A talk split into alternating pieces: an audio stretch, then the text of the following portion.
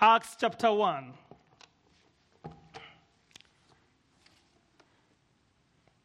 Jesus has ascended to heaven. The disciples see him taken up in a cloud. They stare. Two men dressed in white appear and assure them that this same Jesus will come back. That's a very important statement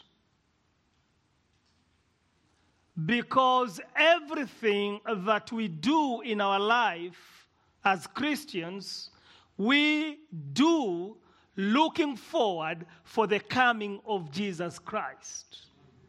It's an important statement because it reminds us that as we serve Him, as we worship Him, as we obey Him, we are also waiting for Him.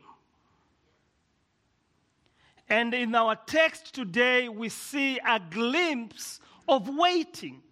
The disciples return to Jerusalem a Sabbath day walk. It was the kind of walk that was acceptable on a Sabbath. They walked to Jerusalem, they returned back to the upper room where they stay. The disciples have to wait for the coming of the Holy Spirit. They don't know how long they're going to wait, but they have to wait. And say they, they, they go to this upper room, and we are told in verse 12, if you can look at verse 12 with me. When they returned to Jerusalem from the hill called the Mount of Olives, a Sabbath day's walk from the city, when they arrived, they went upstairs to the room where they were staying. Those present were Peter, John, James, and Andrew, Philip and Thomas, Bartholomew and Matthew, James, son of Alphaeus, and Simon the Zealot, and Judas, son of James. They go to the upper room. Verse 14 tells us they all joined together constantly in prayer. Constantly. Prayer became their lifestyle they continued in prayer. Along with the women and Mary, the mother of Jesus, and with his brothers, the brothers of Jesus. After Jesus was born, Mary and Joseph had other sons. His brothers in Matthew 13 55, we are told uh, James, Joseph, Simon, and Judas. These brothers of Jesus, at first, they did not believe in Jesus. But now they are together as his disciples, which tells us that they have come to believe in him. They are together with the apostles and the women that ministered to Jesus, waiting for the Holy Spirit. They have now joined in waiting and they are together praying. As they wait, they pray. The same arrogant, self centered disciples are now showing the submission, their submission to Christ by turning their waiting into a prayer meeting.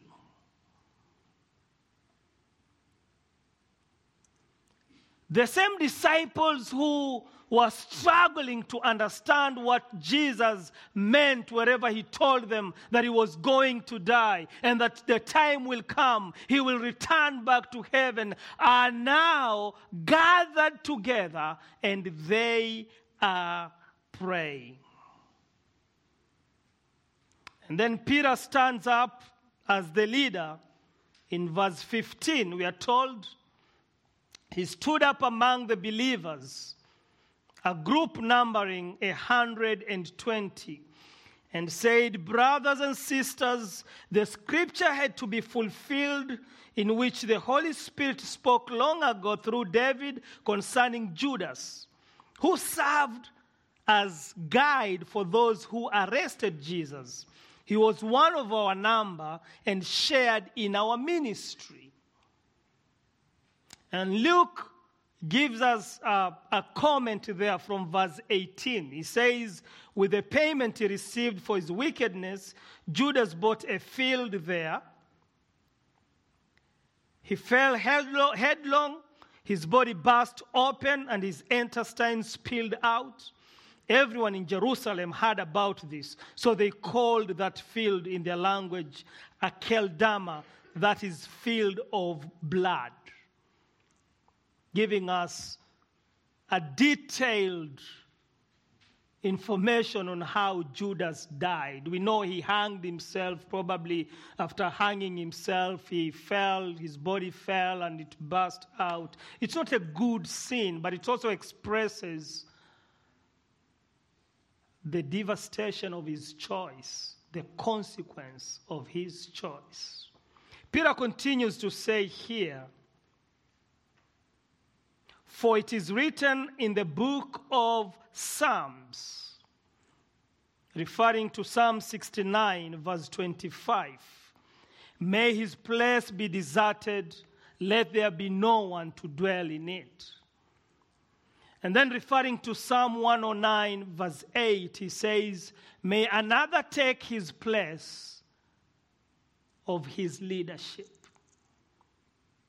Peter realizes here that uh, Jesus had chosen 12 apostles. The apostles were 12, the disciples were many. Chose 12. And because Judah has taken himself out, he needs to be replaced. And therefore, he brings this up to the other apostles. He continues to say, It is necessary to choose one of the men. Here, he's giving us the qualification of being an apostle. One of the men who has been with us the whole time, the Lord Jesus, was living among us. Beginning from John's baptism to the time when Jesus was taken up from us. Someone that has been with us, they have seen Jesus from the beginning of his ministry to the end of his ministry. That is the person that can qualify to be an apostle. For one of these must become a witness with us of his resurrection. And so they nominated two men Joseph, called Barsabbas, also known as Justus, and Matthias. Then they prayed. everything they're doing here, they're doing it in the context of prayer. This is one way they are showing their submission. The apostles are important. Ephesians chapter 2, verse 20 says the church is built on the foundation of the apostles and the prophets and Jesus Christ is the cornerstone.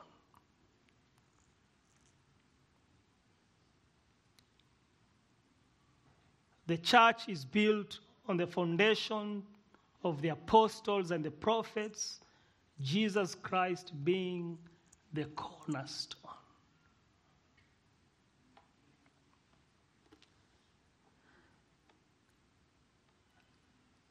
One thing that the apostles do here as they wait, which is very important for you and me, is that they refer, they turn to God's word to do what is right.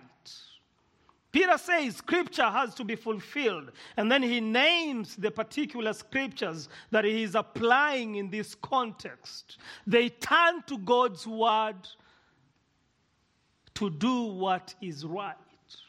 And this is a hint for you when you find yourself in a time of waiting. You can pray and turn to God's word to make sure what you are doing is right. The second thing that they do after they turn to God's word, verse 23, they nominated, after nominating Justus and Matthias and praying, everything they're doing is in the context of prayer. And this is their prayer. They say, Lord, you know everyone's heart. Show us which of these two you have chosen to take over this apostolic ministry, which Judas left to go where he belongs. Then, after praying, they cast lots. This was a way of making decisions during that time. They cast lots, and the lot fell to Matthias, so he was added to the 11 disciples. They turn to God's word to do what is right. And then, number two, they accept God's choice without complaining. There's no call for a recount.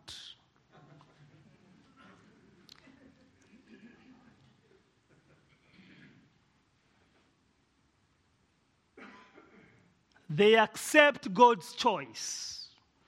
The apostles turn to God's word, they are doing everything right. And then they select two men. So they come to the Lord with two men, and they let the Lord decide whom should take Judas' place. Every time we go to the Lord in prayer, we usually have choices.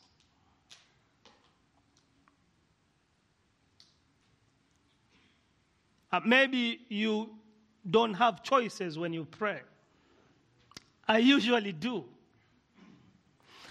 I come to the Lord in prayer, and on one hand, I have what I think I need or what I want to see happen.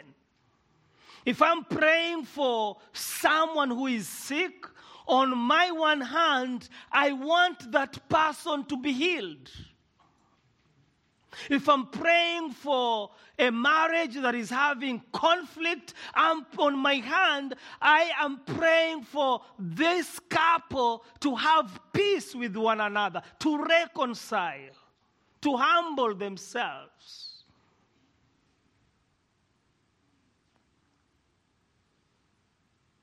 But on the other hand, I'm open to receive what God has. And sometimes what He has is so different from what I want.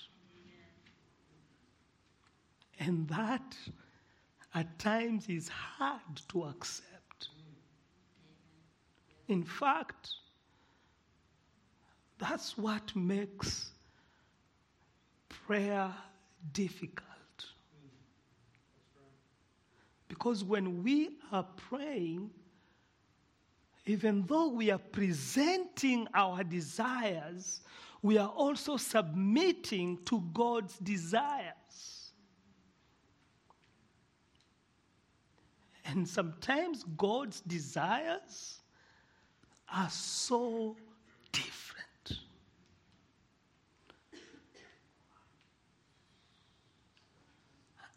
The disciples are doing that here.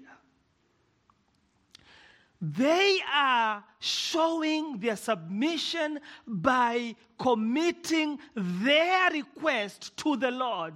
And when they take lots, they are doing so knowing that the person who is going to be chosen will be chosen by the Lord and not by us.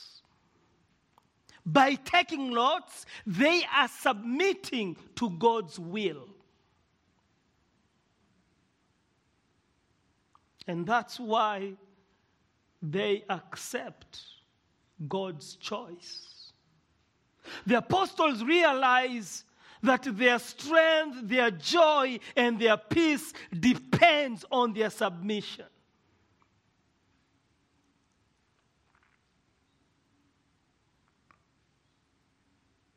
And this is something that Christians still struggle with we struggle with submission.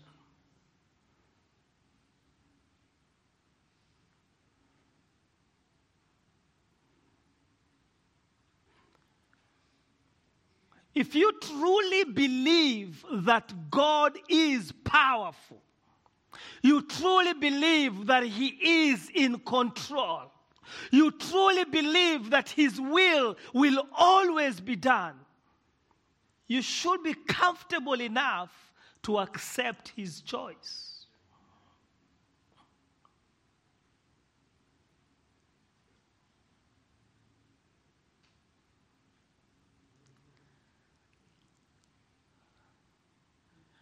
I want to go further than that. I know what you're thinking.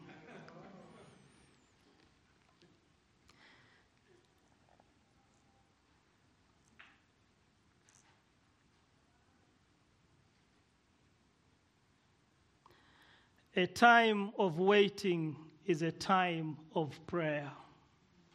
When you have to wait, the best thing you can do is pray. Pray and turn to God's word.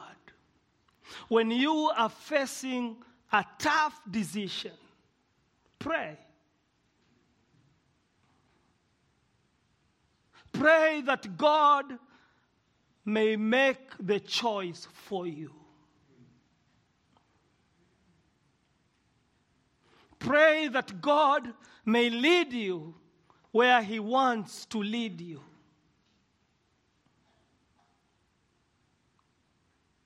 Pray that His will may be done. Prayer is one of the most neglected spiritual disciplines. In fact, let me say this most men don't pray. Christian men compared to Christian women.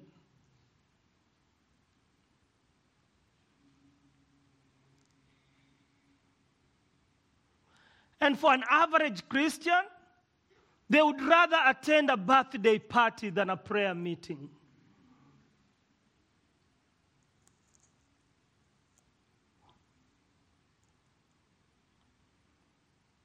prayer, even though it's one of the most effective and powerful tool that God has given us, it's the most neglected. How is your prayer life? Would you, would you consider yourself a prayerful person? You know, I've realized most people who say, I will pray for you, they don't pray for you.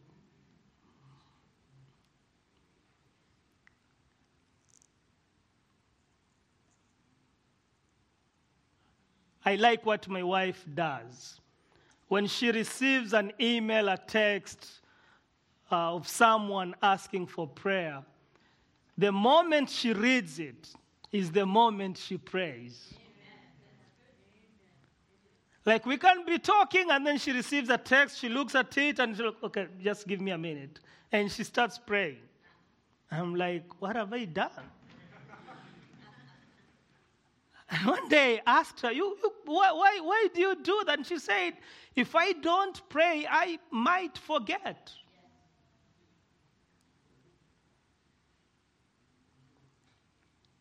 It takes a commitment to pray. And that's a commitment as Christians we need to make. It is difficult to pray because, listen to this prayer is an act of submission. It is an act of submission. When we are coming to the Lord in prayer, we are submitting to Him. That's why in the Bible, of course, there are so many poses of praying. You can pray while standing, you can pray while lying down. You, you see that in the, in the scripture. The most common posture is kneeling. And when you kneel, you are submitting you are exalting whoever you are kneeling before. It is an act of submission. And that's what it makes it hard for us to pray because it is hard for us to submit.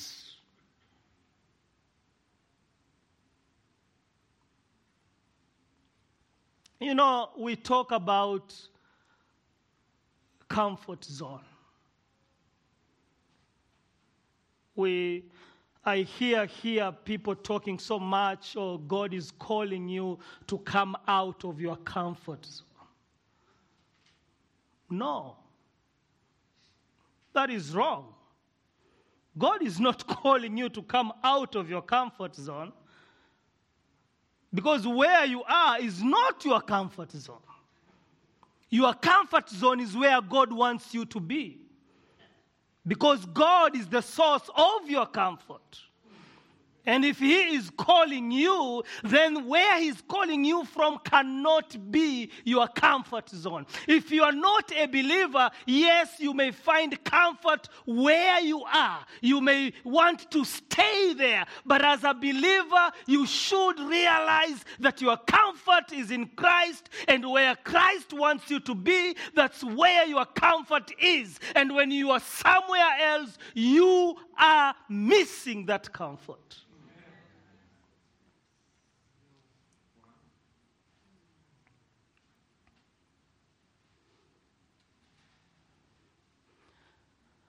When the disciples were in the boat at night, and then they saw Jesus walking on the water, and they were terrified. And Jesus said to them, It is I, do not be afraid. And Peter said, Lord, if it is you, allow me to walk on the water also. And Jesus said, And Peter jumped from the boat and he walked on the water. And then he saw the wind and the waves and he began to fear and he doubted and he started to sink. And Jesus reached out and lifted him up and told him, You of little faith, why did you doubt? Now you should ask yourself, at what point did he doubt? And mostly when you hear that text being preached, we condemn the disciples who remained in the boat. Because we think that jumping out of the boat and walking on water, going to Jesus, is a show of great faith. Jesus says, No. He says, You of little faith. The disciples who remained in the boat did so in obedience to Jesus Christ, who had told them, It is I, do not fear. It takes faith and courage to wait on the Lord, just as it takes faith and courage to obey the Lord.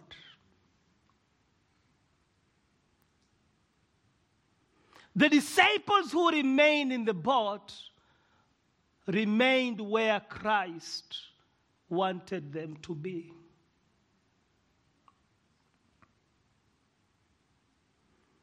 Prayer is an act of submission, and in that submission, we find our comfort.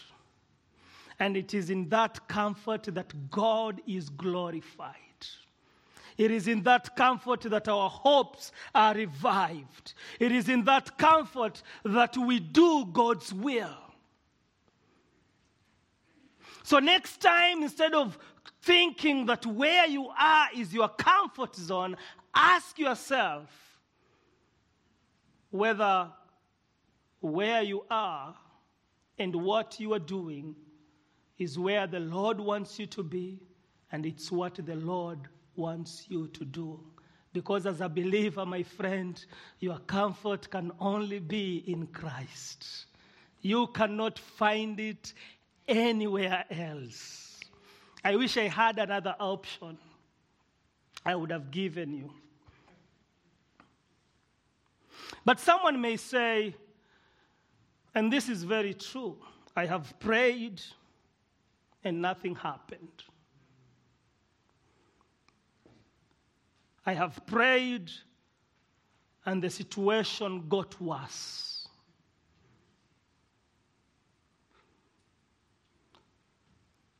I have asked and there was no answer. I have knocked and no one opened the door. I tried to seek, but I couldn't find. And some of us are tempted to give up praying because of that.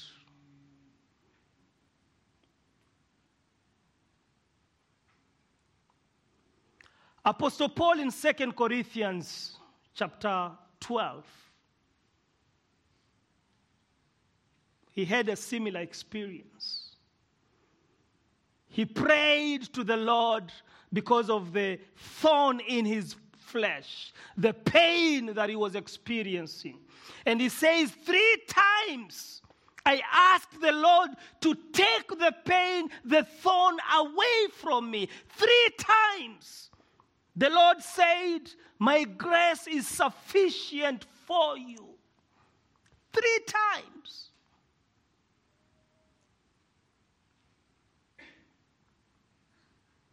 And then he realized that his pain was there so he could rely on God's grace. And once he realized that, his attitude changed. And Apostle Paul says, From now on, I will glorify the Lord in my weakness because when I am weak, He is strong. He realized that he needed to allow God's power to fill him so that God can be seen in him, so that Christ can be glorified in him. He turned his attention from his pain to the glory of God. Instead of complaining, he started praising. He submitted to God's power. You know, when we pray, we are saying to God, Father, I cannot go on without your intervention. Prayer is an act of submission. I cannot continue to live with this woman. I cannot continue to live with this man without you helping me, God. I cannot continue to love this person, God, if you're not going to intervene. It's when you realize that in your own strength, you cannot do what the Lord is asking you to do. Father, give me the wisdom to speak to my son in a way that he can understand. Help me. As a man in your house, and you are struggling to provide the spiritual leadership that God wants you to provide, that is a prayer you can make. You can turn to the Lord and say, Father, I cannot do this without your help because you have tried everything. Doesn't take our strength, it takes the Lord's strength. When we pray, we yield our struggles, our pain, our worries, our depressions, our difficulties to the Lord. It is an act of submission. When we pray, we are telling the world there is someone else who has the answer. We are telling the world there is someone else who has the solution, and we are turning to that person for the solution. How is your prayer life?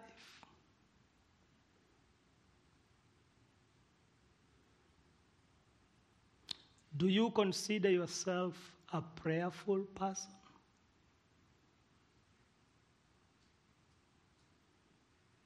The disciples committed themselves to prayer, submitted themselves to Christ through prayer. If anything, you and I need to learn to submit to the Lord through prayer. I am praying that God may raise up praying men. Praying men. Men who are not ashamed of submitting to the Lordship of Jesus Christ. Men that have realized that on their own strength they cannot perform. And they are willing to commit themselves to the Lord. I'm praying for that. Pray with me that the Lord may raise men from this church who are willing to show their submission to the Lordship of Jesus Christ by praying. But here are two things that I will also challenge you to do. Pray often with other believers. Pray often with other believers. Whenever there is an opportunity for you to pray with other believers, take that moment. When someone shares with you their struggles, another believer shares with you their struggle, take a minute right there and pray. Don't make a promise.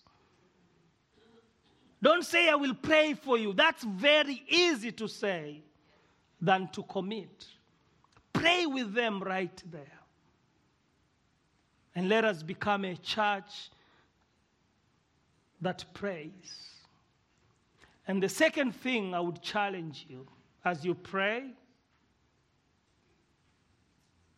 trust in God's faithfulness. Know that He is faithful and that He will do His will. Yes, you may have your choice, but because prayer is an act of submission, trust in God's faithfulness. Be ready to receive what God has in store for you. Because God's choice is always the best choice. Father, I thank you for your love for us. I thank you for your faithfulness. I thank you for the promises that you've given us. I thank you for your word. And Father, I pray that you may revive our lives, that you may give us a burden to pray, a desire to submit to you. That, Father, you may show yourself strong on our behalf as you lead us to our knees. In Jesus' name, amen.